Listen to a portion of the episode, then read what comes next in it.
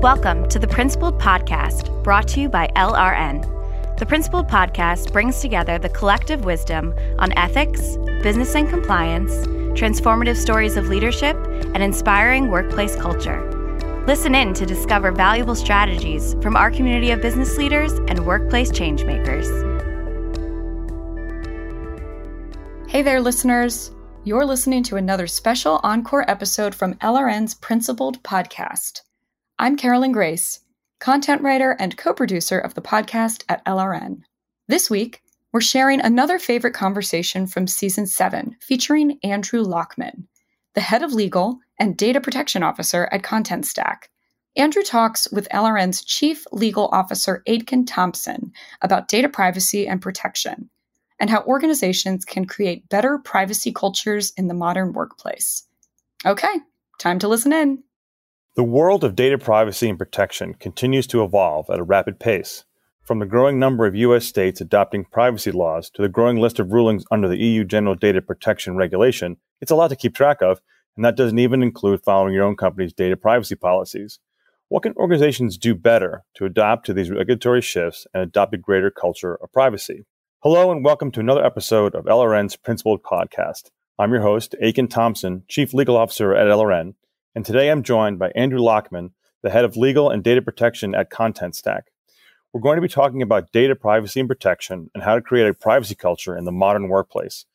Andrew is a real expert in this space. He's been working on the topic of data privacy his entire career, consults on public policy, and is actively leading conversations about this with GCs in tech. Andrew Lockman, thanks for joining me on the Principled Podcast. Oh, thank you. It's my pleasure to be here with you and with LRN. Your legal career in tech goes back to the earliest days of internet technology.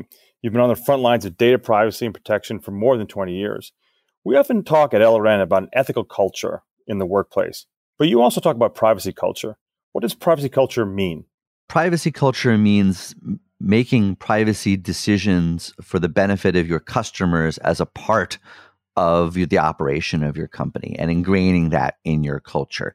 It's a difference between, for instance, what you see companies like Apple do, where they have really made privacy and privacy by design and everything else that they do a part of the company and understanding that maintaining that customer trust is important. There's a lot of allure out there in data, but it also presents a very big uh, target for hackers uh, and for abuse, as we've seen in you know with some of the headlines that have come out recently, and a lot of the decisions that have come out of the European Union about technology such as Google Analytics, for instance, and, and a variety of others. Well, you touched on it right there, and it's the regulatory environment on the topic is about privacy is constantly evolving and changing on a month-to-month basis. It would seem. So, thinking about privacy culture as an attribute of ethic culture is worthwhile. So, how can we best prepare the company's leaders, product developers, business analysts, etc., to keep privacy in mind on a day-to-day, moment-to-moment basis? Well, I think first of all, it's important to always review with leadership and everyone what the cost is of not engaging in a culture of privacy. There, it can affect the trust in your company. It can do reputational damage. It can do financial damage. If you think about it, GDPR, we're starting to see out of a number of jurisdictions some very large fines. It can be as much as 20 million euro. It can be as much as 4% of your gross revenue. If they're able to establish, especially after repeated engagement, that there's no good, that there's no longer a good faith effort to try to comply with the law.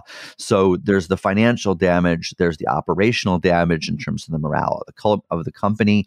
So th- there's a lot of reason. And then, of course, there's dealing with investors. And if investors don't have faith and dealing with also activist investors, if you're a public company, that kind of damage can take up a lot of resource as well. So I think that's the number one thing to do is review what the cost is.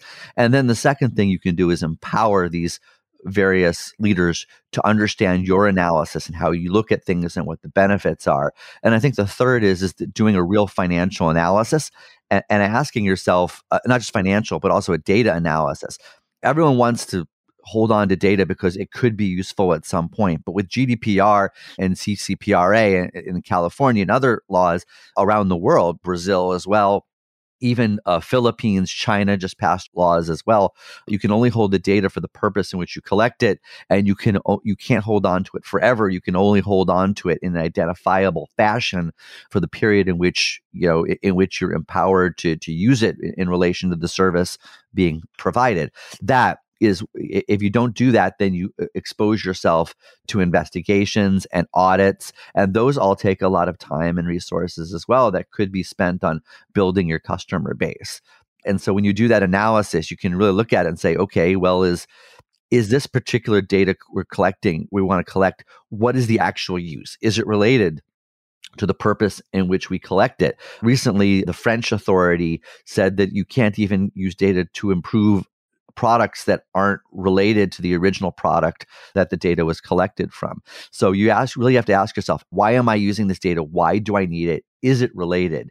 And is there other ways in which we can collect or separate out this data without building profiles or things that would run afoul of, various regulatory authorities? So you've got things like pseudonymization, where instead of throwing together a bunch of data on an individual in one place, you can separate it out into different places and use a token that can't be directly linked without uh, some sort of exceptional effort to the various pieces of data. And that can also, at a very low cost and a low operational impact, protect the company. Gotcha. And, and so I can understand, since I'm a GC, and uh, I understand the, the balance between business goals and these privacy and ethical concerns. I worry about that. I think about that. How do I get people, uh, sort of the rank and file, people, the, the product developer, the marketing department to keep this in front of mind from a logistical or education standpoint or however you want to take that question. So GDPR requires that you have to do annual privacy trainings. And of course, companies will generally speaking do privacy training. It's like on a broad level sometimes and say, hey, this is personal data. What you're really better off doing is breaking down and doing sub trainings as well and talking with your sales team, your marketing team, and your product teams to have them understand. And, and by the way, also your, your engineering and technology teams to make sure that each of them understand how this applies to them. So you're making them partners. If you're in the situation where you're the only one who are asking these questions, then you're making your job much, much harder. And so you're you're much better off empowering your teams that you work with with some of the tools of analysis so that they can ask you these questions and it becomes a part of what they do and that makes a a big difference. And that can be a challenge especially in a high growth environment because everyone wants to get it out right away and get it done. But if you build in what's called privacy by design, which is mandated by GDPR early in the product development process when they're starting to put together you can help answer those questions early on and they're not rushing to clean things up. Proactivity is often a lot easier said than done especially in this world of what was it uh, ready shoot aim but with, that we you know have and, and fast failing and things like that. But the whole purpose behind privacy by design and the principles around it is to get you involved in that process early so that you're not in that situation. And if people are, th- you know, having regular meetings with your teams to talk about these issues and being a part of every product development process early on makes a difference. You know, maybe maybe it makes sense if you have a product to just base the entire hosting out of Europe. So that way you're not spending the money to have to separate out the data. And frankly, as GDPR and American standards continue to get closer and closer together, it just makes sense, frankly, for you to it might make sense just to go for the the highest denominator as opposed to spending the money to separate everything out. Got it. And it's interesting. You, uh, I agree that we're seeing the American uh, or the U.S. version of GDPR, which would you know embodied in sort of CCPA, or it's actually now called CC RP. What's it? It's, it's, it's going to be called CPRA as yeah. of 2023. And in 2023, it gets more GDPR like. So, you know, a lot of the standards, a lot of the rights are more similar as well. So, including, by the way, uh, you know, most of the other states have a business to business exception with respect to data that's being provided in connection with a, a service, right? You're, you, you work for a company, you have to provide your email and your, your work email and your login and your work, his, your history of the use of the product in connection with that. Under Colorado and Virginia and the, the law that's coming out from, uh, from Connecticut as well, th- that is accepted and is not considered personal data. And there are exceptions in Canada as well with that. But in California and in Europe, it's all treated the same and you don't have a business to business exception. Gotcha. And, and all, the, all these uh, new regulations come out and then coalesce around what will probably be a global standard. Have they gotten the balancing right, do you think, the regulators? I mean, there is certainly an argument to say, look, the regulations have gone too far. Certainly, the gathering and analysis of data has created an incredible amount of interesting business insights and certainly value to customers and companies alike. Do you think they're getting that balance between privacy and commerce correct as a general matter? It's always going to be a constant battle. I, think there are a couple of challenges, and I remember this from my days, both when I was on Capitol Hill. I you know followed very closely the commenting process around CCPA and the appointment of the uh, the folks on the Data Privacy Agency board as well. Challenge number one is that regulations move much slower than the technology changes, and so governments have gotten better at regulating from a set of principles as opposed to a set of strict standards and that gives them the flexibility and then they can adapt accordingly gdpr did a very good job with that ccpa uh, CPRA, I think, did a better job with that. We'll see as the the regulations come out because it's it's still a, a push and pull. But the other big issue that comes up is that sometimes privacy advocates don't have an understanding of how technology works and the flows. And so there is a, a tendency to have a set of abstract principles out there without thinking how it goes through a user experience, how it goes through, and how data actually flows with the technology that exists. A good example is, you know, sort of the universal opt out button right now. C- CPRA says you're not supposed to have it. The Attorney General really wants one and has been pushing very hard for it. But getting universal technologies like that adopted takes a very long time and working it into your code, et cetera, in, in a private workplace. So I think in that particular case, you have this disconnect where th- there are these theories that exist, but actually understanding how they can be put in practice creates a problem where the aspirations can be very difficult, if not impossible, to reach. It's not like environmental regulations there's technologies out there and people are there and they're constantly working to meet certain standards. And there's a, a strong impetus in the marketplace to do these kinds of things because people can make money from it and that kind of thing. That's not quite yet there. And so you've got really good organizations you know that want to protect your data and protect your rights to privacy but they have never been in the place of actually seeing how the data flows work and understanding how to take these principles and plug them in to the the real life application of data and how companies will work through them. And I think if we can bridge that gap, we'll see a much better set of regulations that meets those goals and also takes away the advantage of some companies that frankly you know their approach is well we just can't do it and no one has asked them why. Let's walk through it. Let's see where we can plug into your process. I mean, a while back, Google was saying, oh, we can't ever change Google Analytics. We have to collect IP addresses. And the regulators in Europe went through a very long process of discussion with Google uh, and believe me, it wasn't an easy slog, but they did it. And now Google Analytics in its next version will not collect IP addresses, which is going to change the entire advertising space and, and a lot of other areas. But it takes it, it takes a lot of discussion to make that happen. I know that was a very long answer, but it's a very very complex issue. So certainly, uh, data privacy and protection is an issue for essentially all companies these days because everyone uses computers and gathers some sort of data. But does the regulatory burden or what people should be looking for change or significantly get larger depending on what industry a company is in? Oh, yes, very much so. If you're in a financial space or if you're in a healthcare space, there's much more extensive regulatory uh, regime and environment. Uh, as an example, you know, we've got Gramm Leach Bliley, uh, and the New York financial services regulations around financial services. But the banking industry itself has come up with its own set of regula- separate regulations about cybersecurity. And if you're working with banks, for instance, you need to adapt to those. If you're in the healthcare space, you have to deal with HIPAA and ransomware and HITECH and then even the Cures Act now, which has some changes as well, and there's which updates a lot about electronic health records and ePHI.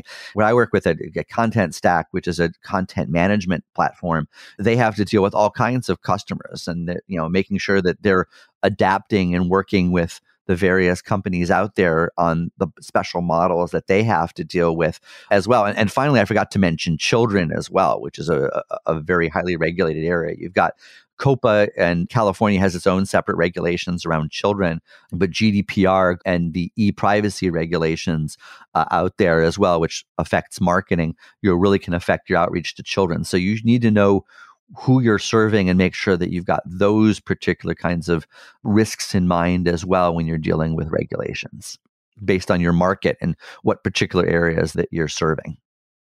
Absolutely. This, these are very, very complicated set of issues. We at LRN had a product launch delayed because of the Google Analytics issue in, in France and, and in Austria, I believe that was the country. Do you want to tell listeners just a brief sketch of what exactly why we're talking about IP addresses and Google Analytics? Your IP address can, is considered personal data in California, in Europe, everywhere else. And the reason is even if you're using a dynamic IP address, like uh, on your phone, where your IP address isn't static, it can be traced and be used to identify you as an individual. And under European law in particular, their constitution gives individuals a right of control and not just privacy, but a right of control as well in data that's collected about them. And that's why GDPR has set the standards of rights of correction and that sort of thing. And that jumps over into those IP addresses and other things can be used to create a profile on you as well, which can be used in all kinds of different ways by advertising companies. And Google Analytics makes its money by building part of how they make their money is that, you know, they, they build profiles and they use those profiles to increase their advertising dollars. So there's been a, a, a real loggerheads between the European data regulatory authorities, which are saying you have this information that can really be used to identify you as an individual, especially on a computer more even much more so than a phone and companies that are relying on this construct of collecting the IP addresses to build these kinds of profiles. And so the authorities finally said, "Look, you've been told over and over again. We un- we've been asking you questions about your industry to understand it better. That this IP address information is just is just too personal. It tells too much about you and really can help to identify you. And so you need to find other means other than IP addresses if you want to collect information because you're putting them in a situation where you can't turn off the IP address and not share it. And that's a fundamental of European data regulation and will be in California as well. Gotcha. So there actually are other tools. We're using uh, Google Analytics just for internal page counts to understand usage of our site, parts of our site there are actually other ways of doing it. Other pieces of software don't collect IP addresses.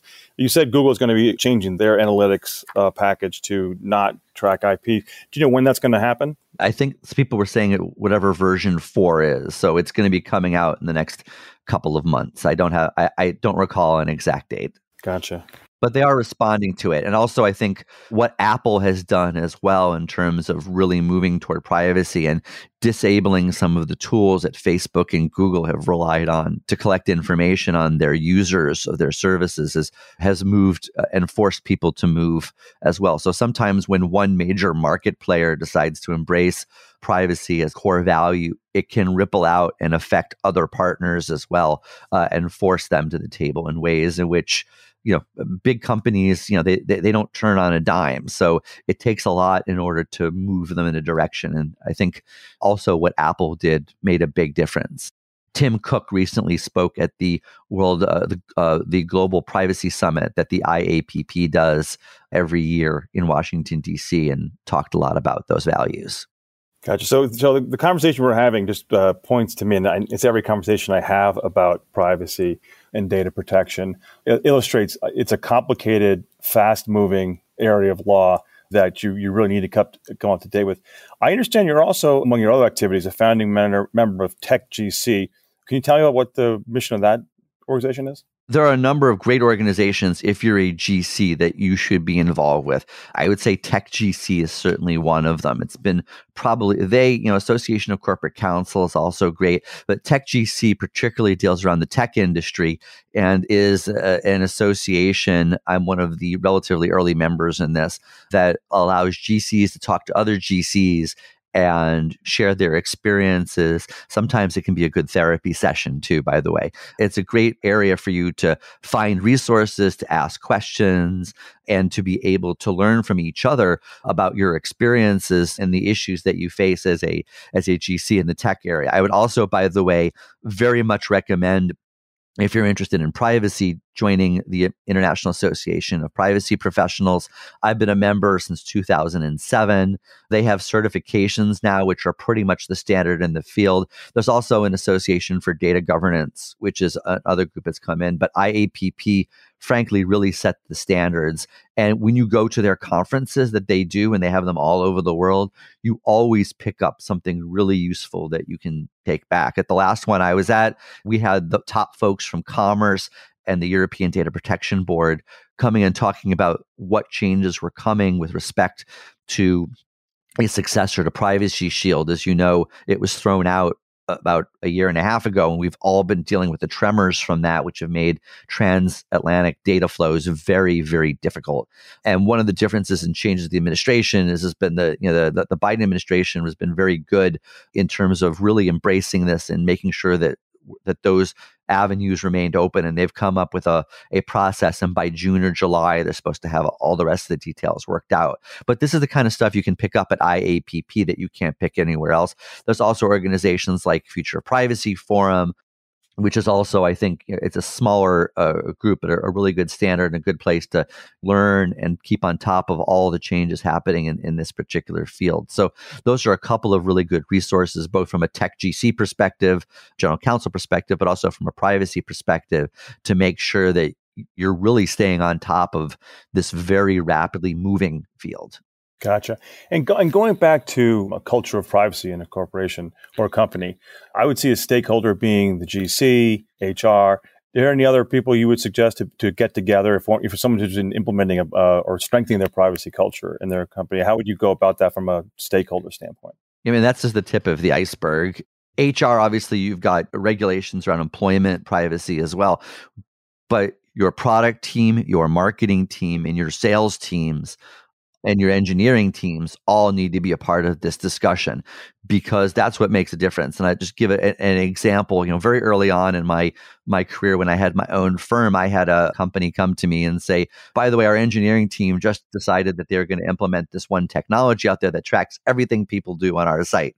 And it's like well that kind of has an impact on on uh, you know gdpr so let's a let's i would recommend uh, you pause that and make sure that you review it but also frankly uh, you also need to make sure that your engineering team understands what it is you, they need to do so that they don't get the company in trouble because that's the things that will catch you. You can have a privacy policy but it's those little details of the marketing and the technology ends. If you're not making sure that they match up to what you say you're doing on paper you know whether mm-hmm. you've got soc 2 compliance you know, iso 27001 or you know just your general privacy policy all of those will open up your company to lawsuits or potentially open up your company to lawsuits and costs. And they can be catastrophic. They can be company enders, notwithstanding the trust of what it would affect in your company. So you really need to make sure that all of those teams are involved. A lot of the big fines that have come out of Europe, they've been against companies, but it's not been marketing companies. It's been regular companies. It's been telecommunications companies that are tracking information on the back end and didn't realize that they were doing it. And then very suddenly they find out that you got a complaint because someone finds out. Another really good example that we've seen out there not from a, a, data breach perspective, although Target um, had a catastrophic data breach that existed because they kept their HVAC software on the same server as their credit card information.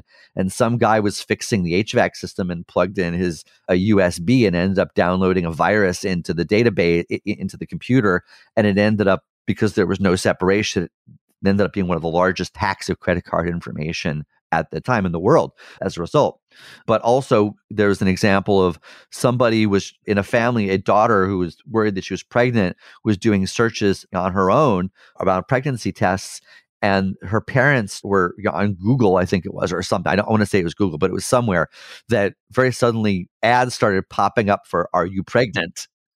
Obviously the, the privacy issues not just for children but between adults who live in the same household and who may use the same computer are pretty scary. And so it's just an example of how trust in your company can really be hurt as a result. And when the trust in your company is hurt it attracts more regulatory scrutiny. When you have more regulatory scrutiny there are more legal bills because now you're having to deal with all these audits and investigations that weren't there before Oh, absolutely. Well, those couple stories just shows how much more we could we could cover here, but we're running out of time, Andrew. So thank you for joining me for this episode. My name is Aitken Thompson. I want to thank you all for listening to the Principled Podcast by LRN.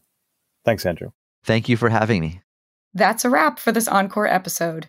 You can learn how to get involved in today's conversations around data privacy and protection with TechGC, IAPP, and the Future of Privacy Forum by clicking the links in our show notes. Thanks again for listening. I'm Carolyn Grace, and we'll see you next week. We hope you enjoyed this episode. The Principled Podcast is brought to you by LRN. At LRN, our mission is to inspire principled performance in global organizations by helping them foster winning, ethical cultures rooted in sustainable values. Please visit us at LRN.com to learn more. And if you enjoyed this episode, subscribe to our podcast on Apple Podcasts, Stitcher, Google Podcasts, or wherever you listen. And don't forget to leave us a review.